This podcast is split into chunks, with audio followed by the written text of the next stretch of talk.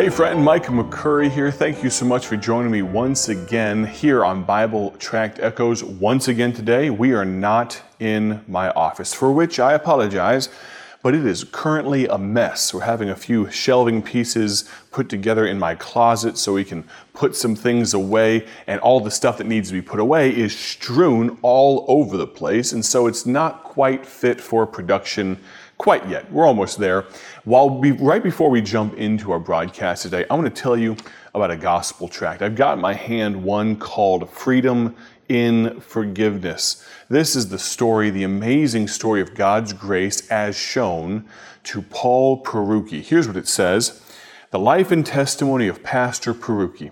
Paula, his wife's name is Paula. He's Paul, his wife is Paula. Paula and I were married in 1984 and had a rough life because of drugs and much death. In 1986, two years after they'd been married, his 18 year old nephew died. Then, he said, my father died from alcohol. Then the next year, my mother died in my arms. Her last words were, It's all right. But nothing was. Six weeks later, a best friend that was living with us died. A priest said he was in heaven because of his baptism. And it continues on from there. As a sad tale is how it begins, but then God turns his life around. He goes on, Brother Paul does, to be a missionary because there is, as the tract says, freedom and forgiveness. It's not all bad news. God saved he and his wonderful wife from a life of, uh, of just inordinate, uh, what, what the world would call pleasure, but sin and debauchery and they came to know Christ as their personal Lord and Savior and have served Him ever since. This gospel tract, if you know someone that's dealing with loss, if you know someone that's dealing with hard circumstances, this might be a gospel tract that would be a help to them. It's just a little thing. We've been talking about little things all this week. We started talking about a little stick and a little stone and a little snack and a little servant. Today, we're going to look at a little sacrifice. I want to ask you, if you would, to tune your ears and more importantly, tune your heart to what God has for us today. I'm going to grab my Bible right here. We're going to go to the book of Genesis, chapter 22. Genesis 22.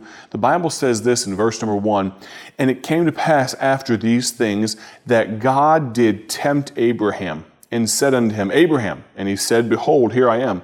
And he said, God said, Take now thy son, thine only son Isaac, whom thou lovest, and get thee into the land of Moriah, and offer him there, offer your son, for a burnt offering upon one of the mountains which I will tell thee of. And Abraham, he didn't talk back. He did what God wanted him to do. You say he's going to offer his only son. Well, well, hold on. Follow along the story. Some of you know the story. Don't get too far ahead of me.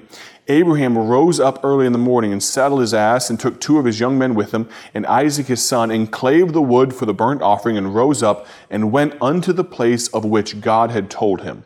Then on the third day, Abraham lifted up his eyes. They've been traveling for three days and saw the place afar off. And Abraham said unto his young men, Abide ye here with the ass, and I and the lad will go yonder and worship, and come again to you. And Abraham took the wood of the burnt offering and laid it upon Isaac his son, and he took the fire in his hand and a knife, and they went both of them together. In verse number seven, a powerful verse, verse seven and eight. And Isaac spake unto Abraham his father and said, My father? And he said, Here am I, my son. And he said, Behold the fire and the wood. This is Isaac speaking. But where is the lamb for a burnt offering? And Abraham said, My son, God will provide himself a lamb for a burnt offering. So they went both of them together. Now you realize that this, in our, especially our modern mind frame, this may seem absolutely, uh, make us incredulous that God would ask this. But please understand, God's ways are higher than ours. As the heavens are higher than the earth, His ways and His thoughts are much higher than ours. And what we end up getting is an amazing story here of a little sacrifice you say, Did Abraham kill his son? No, what happens next in verse number nine, they came to the place which God had told him of, and Abraham built an altar there and laid the wood in order and bound Isaac his son and laid him on the altar upon the wood. A beautiful picture. You say, Beautiful? What are you talking about? He's about to kill his son. Verse 10 And Abraham stretched forth his hand and took the knife to slay his son. Isaac willingly laying there.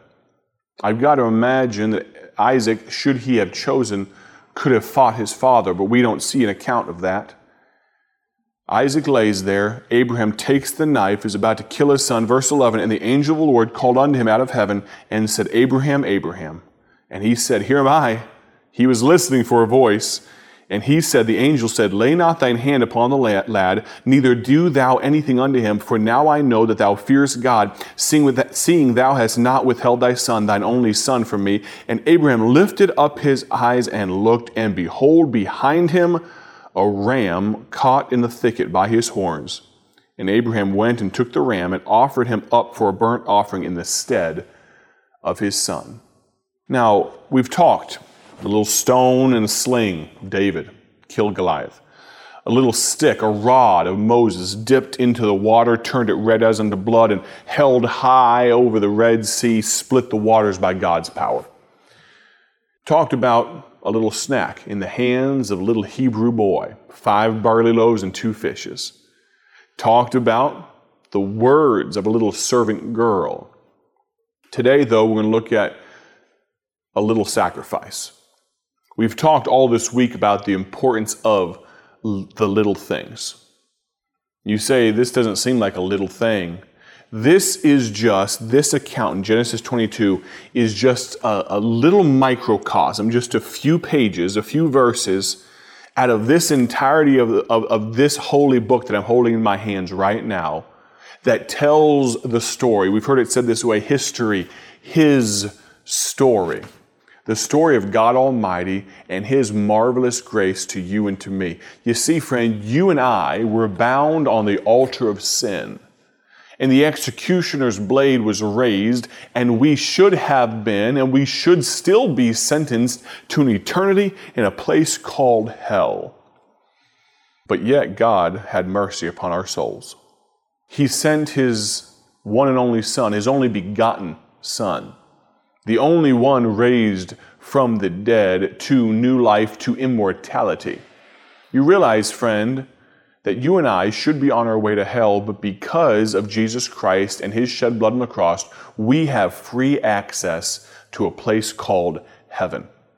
I want to ask you today God forbid something were to happen to you. I, I, try to bring this up at least once a month, if not more.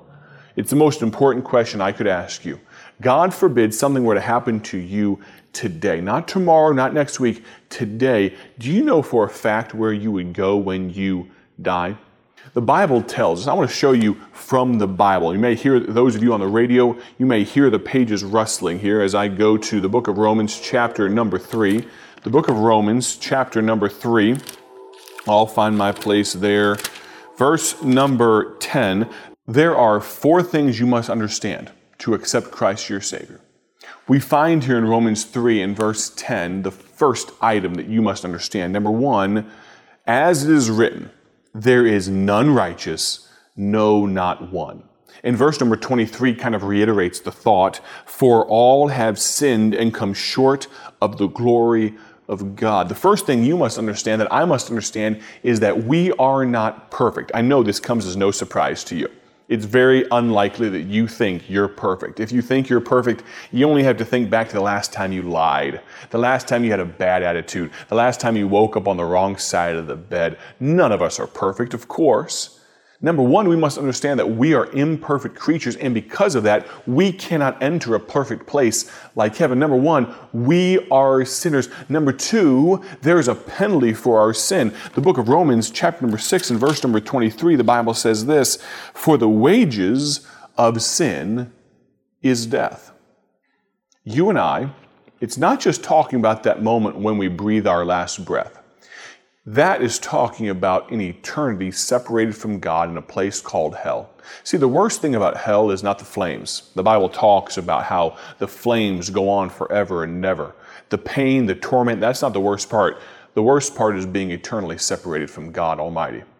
Number one, we're sinners. Number two, there's a penalty for our sin. Number three, though, Jesus Christ paid the penalty. This is where the good news starts. Romans 6 23, we read the first half of the verse, for the wages of sin is death, but the verse continues, the gift of God is eternal life through Jesus Christ our Lord. Just like Isaac must have breathed a mighty sigh of relief when he was released from his bonds and, and sat up on that platform, on that altar, and they laid that ram there that ram took Isaac's place. Jesus Christ, the perfect sacrificial lamb, a little, just a little sacrifice, just a, just a man, some would say, that lived 2,000 years ago. No, this man was no little thing. This was no minor occurrence. This was the salvation of each and every man, woman, and child if they would accept it. Number one, we're sinners. The Bible tells us so.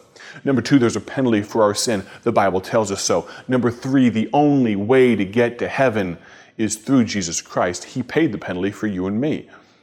But then we get to the fact the last thing we must understand as we conclude today we must accept the free gift.